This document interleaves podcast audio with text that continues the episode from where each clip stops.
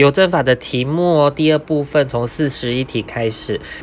依邮政法规定，邮件递交收件人如封面无破裂痕迹，然后重量亦未减少，不得以何种结果论断呢？答案就是损呃毁损哦，不可以毁损论哦。再下一题是依邮政法规定，邮件退还寄件人如因呃时间关系或市价变动而减损，或其全部。呃，或一部价值者，不得以何种结果论断呢？答案就是损失论哦，不可以损失论。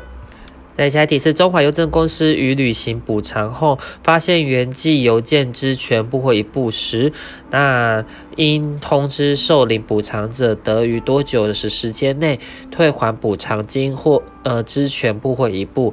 请求交付该项发现之原寄邮件呢？答案就是收到通知之日起的三个月内可以就是退还补偿金，然后领回那个信件哦。三个月内。在下题是小明于一百零五年十二月一号交寄小包一件后出国，并于一百零六年六月十五号回呃回国。后确认该邮件未送达收件人，那其在国外期间，曾于一百零六年一月的十五号，以电子邮件径向呃邮局查询，请问小明是否可依规定向中华邮政公司行使求偿呢？答案就是不行哦，因为它是小包，小包是不可以的。在下一题是小明于一百零六年五月一号接获邮局通知受领邮件补偿金，受理时效，呃，至下列哪一个哪一日止呢？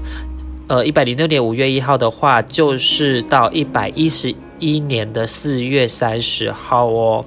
在下一题是意图供行使之用，然后而伪造变造邮局认知证、国际回呃回信邮票券。或者是其他表示邮资已付的符志，其法则下列何者正确呢？答案就是六个月以上五年以下的有期徒刑哦，然后得并科新台币三万元以下的罚金。再下题是行使伪造、变造邮政认知证、呃国际回信邮票券或其他表示邮资已付符志。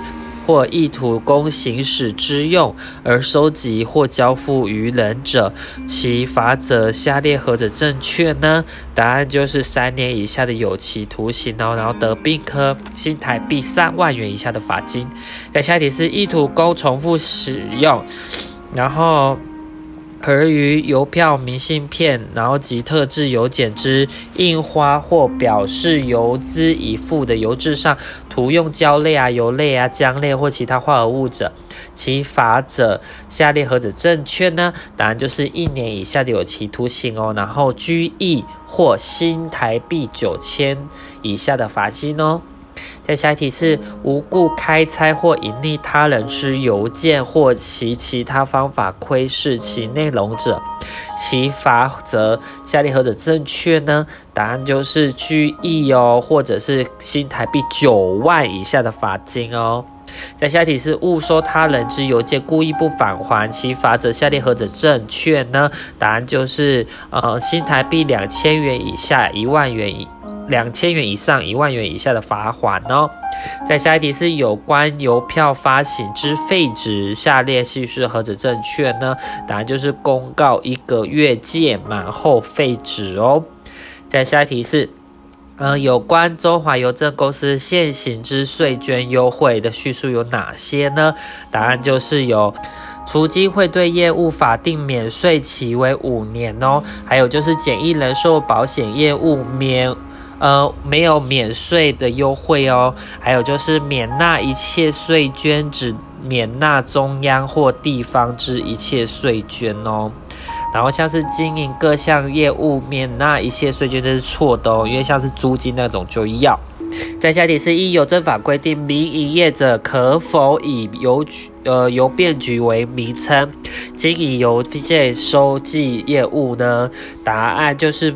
可以哦，但是要经中华邮政公司委托即可。在下题是下列何种情形得请求中华邮政公司补偿呢？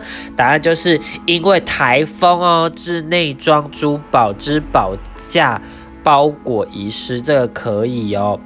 在下一题是下列有关邮政法之适用之及执行的下列何者嘞？答案就是有施行日期由行政院命令定之哦，还有就是未规定者依其他法律规定哦，还有就是所定之罚款主管机关得交由中华邮政人员协助呃执行哦。然后像是中华邮政公司设置令以命令定制，这个就不行哦。再下一题是邮政服务人员可否开拆他人之邮件呢？答案就是呃，任何邮件皆不可开拆哦。在下一题是下列针对。呃，基本递送服务的规定有哪些叙述是对的呢？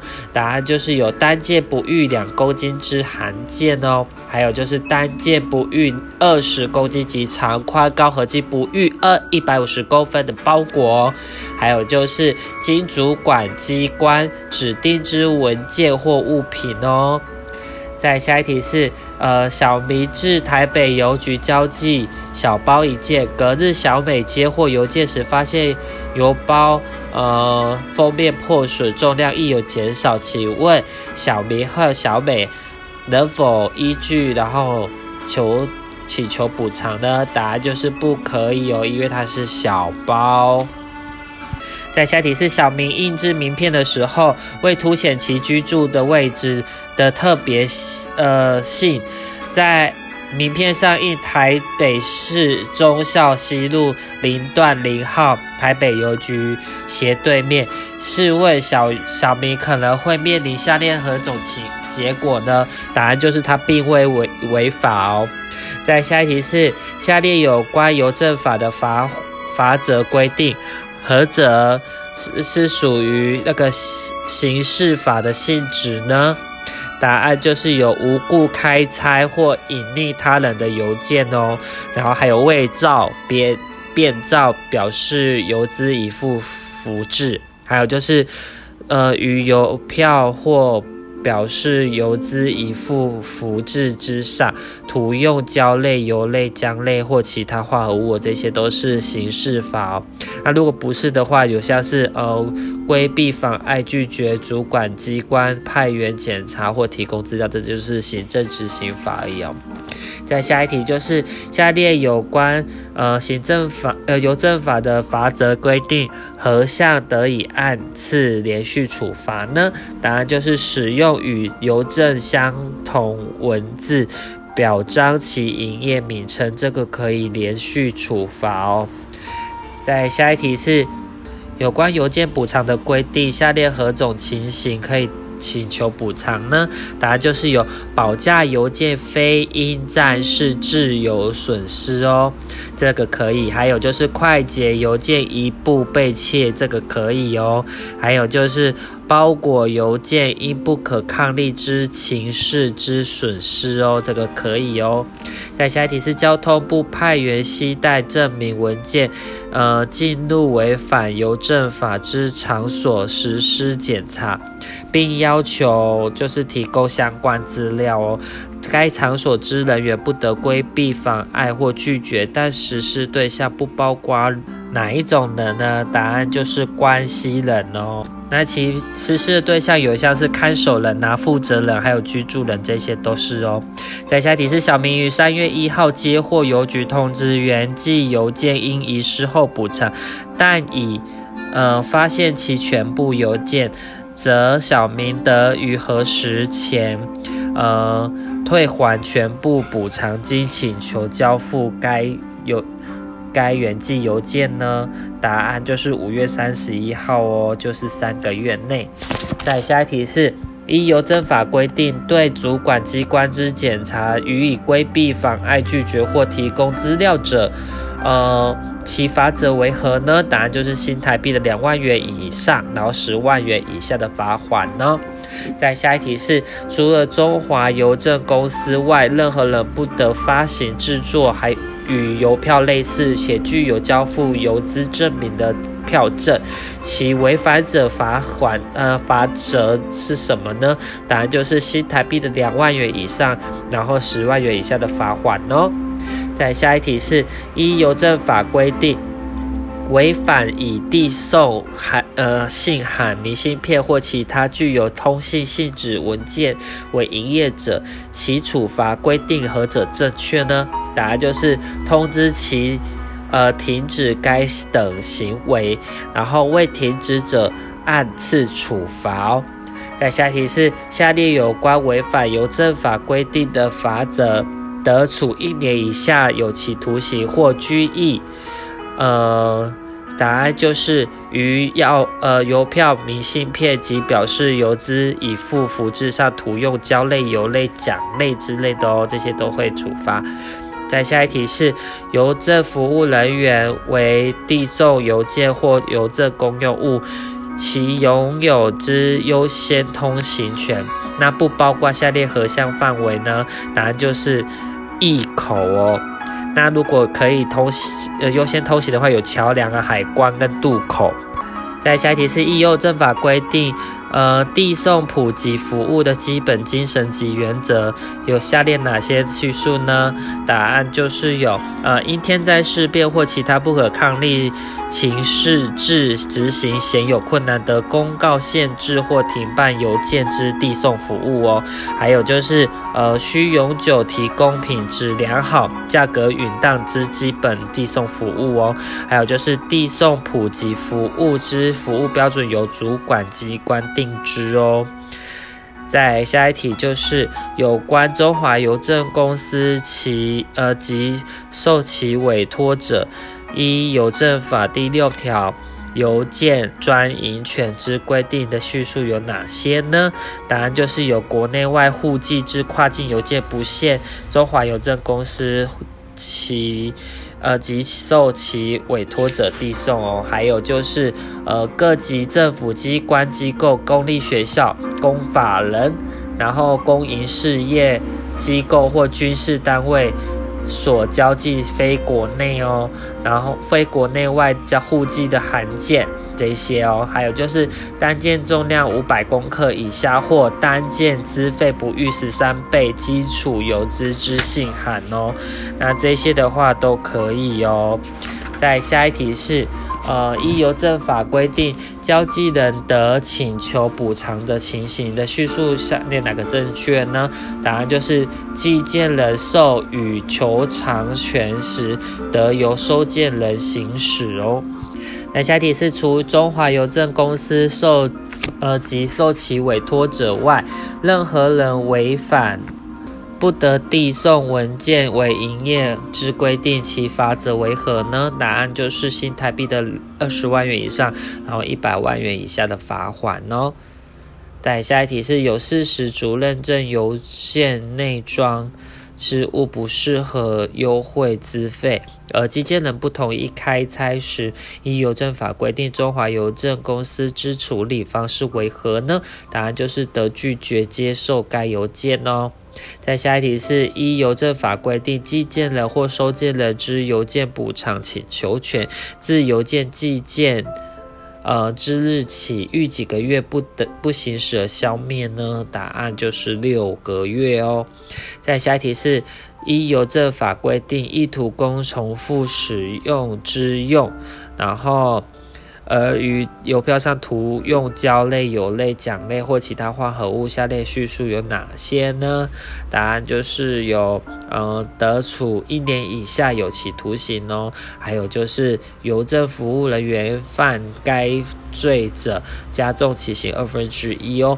还有就是负责载运邮件，呃，责任之服务人员犯之，加重其刑二分之一哦。在下题是有关特制邮件之规定，下列叙述何者正确呢？答案就是呃，特制邮件上表示价格之花纹有污损时失其效用哦。来下题是依邮政法规定，中华邮政公司服务人员因职务知悉他人秘密，下列叙述何者正确呢？答案就是离职后仍有保守秘密之义务哦。在下题是有事实足认证邮件内装的是是禁忌物品，那中华邮政公司人员拟于开拆查验。呃，依邮政法规定，下列何者正确呢？答案就是需经寄件人或收件人同意哦，或就可以了，就是只要一方就行喽。再下一题是有关包裹资费的调整，下列叙述何者正确呢？答案就是中华邮政公司自行订定就可以了哦，包裹的资费中华邮政自己决定就好了。那下一题是下列民众至呃邮局交寄挂号邮件行为之效力，依邮政法规定何者正确呢？答案就是呃像是受监护宣告的人交寄有效哦，然后。呃，六岁的小孩去寄一样有效哦，还有十岁的小学生去寄也一样都有效哦。再下一题是依邮政法的规定，下列何者非免税范围哦？答案就是公除经业务使用的业务单据，这个不是哦。那如果像免税的话，有递送业呃邮件业务，然后还有就是递送邮件业务使用的机车，还有供递送邮件业务使用的业务单据哦。再下一题是，呃，依邮政法规定，中华邮政公司请长途汽客运公司辅助载运邮件，其载运的费用如何决定呢？答案就是由中华邮政公司与运送业者商定之就可以喽。再下一题是中华邮政公司对于无法投递的邮件，经招领。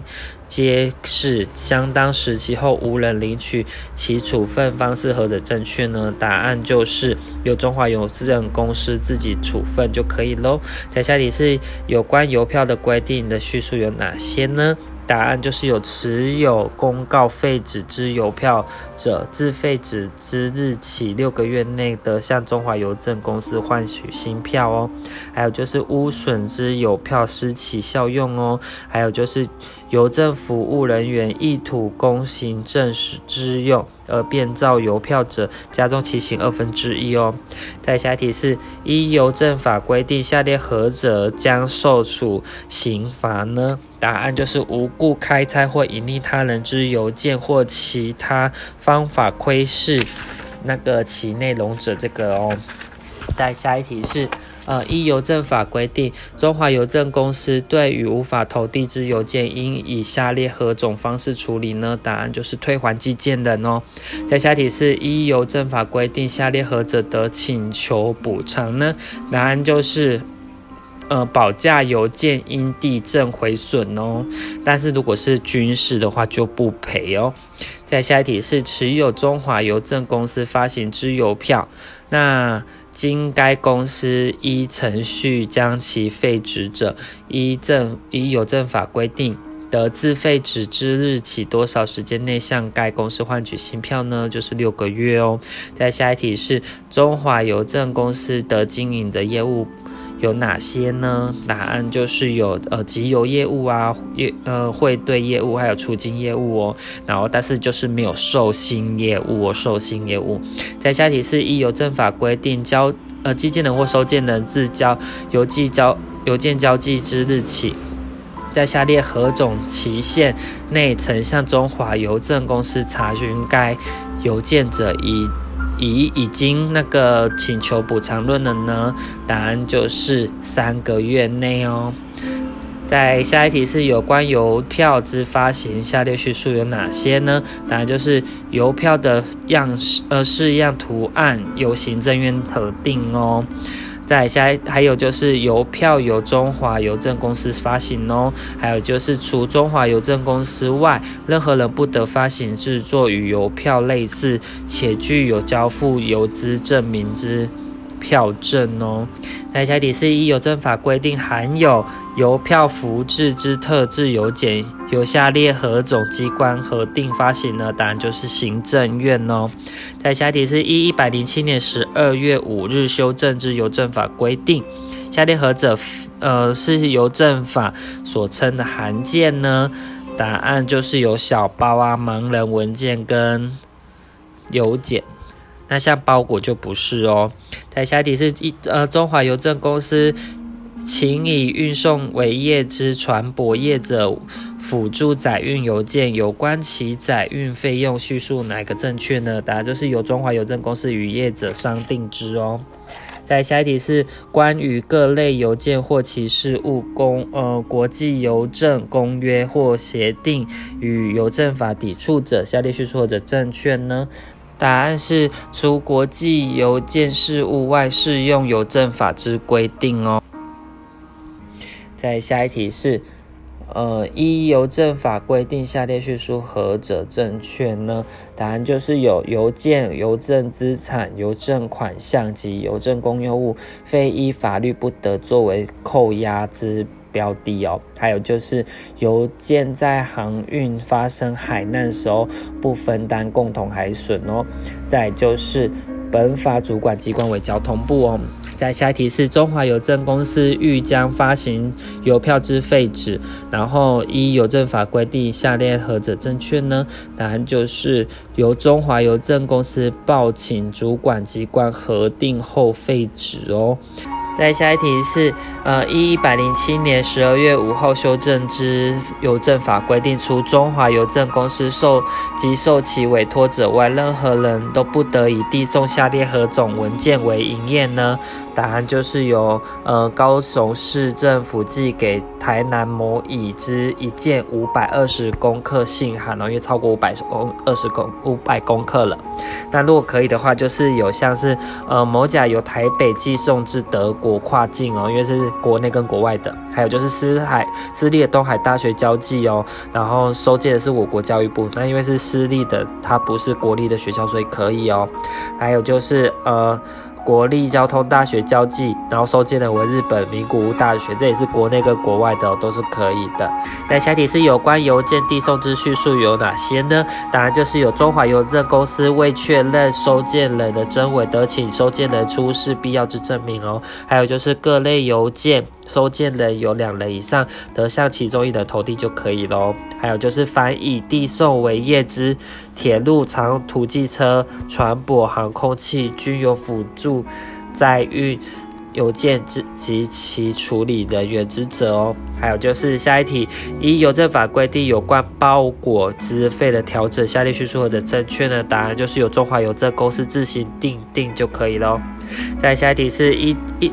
一百零七年十二月五号修正的邮政法规定，有关基础邮邮资之定义，下列叙述何者正确呢？答案就是，指经主管机关核定实施之信函第一集具重量资费哦。结束。